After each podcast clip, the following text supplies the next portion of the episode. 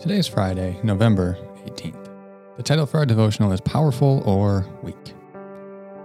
This week and next week, again, we are briefly exploring some topics that I didn't cover in the campaign, but I wanted to.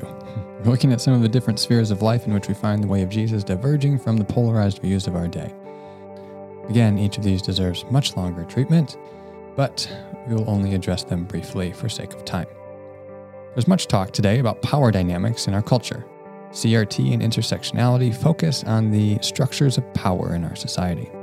The sense is that we need to have an accurate cross section of society and places of power to achieve true equality.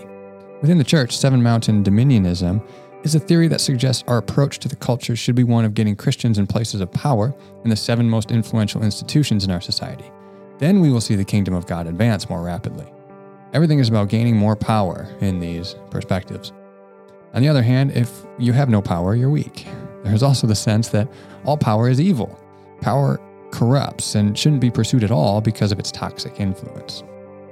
In the way of Jesus, we find not power and weakness dichotomy, but servant leadership and meekness. In our cultural context, meekness is often confused with weakness, which couldn't be further from the truth. Is also a terrible, preachy thing to say. Sorry about that.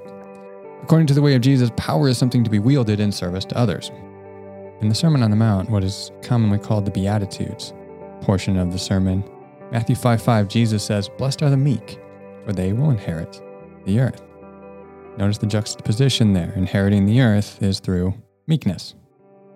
In the upside down kingdom of God, the way to inherit the earth is not through acquisition and assertion of power and control, but meekness. Philippians 2 5 through 8, we see the Apostle Paul articulating that this was the way of Jesus using his power in service to others. He says, in relationship with one another, have the same mindset as Christ Jesus, who, being in very nature God, did not consider equality with God something to be used to his own advantage. Rather, he made himself nothing by taking the very nature of a servant, being made in human likeness, and being found in appearance as a man, he humbled himself by becoming obedient to death, even death, on a cross. It is then because of this humility that Jesus is exalted. He is the ultimate example of how meekness and humility leads to inheriting the earth. We were to continue reading verses 9 through 11. Therefore, God exalted him to the highest place and gave him the name that is above every name, that at the name of Jesus every knee should bow in heaven and on earth and under the earth, and every tongue acknowledge that Jesus Christ is Lord, to the glory of God the Father. Jesus also gives us an example of this in his life and ministry.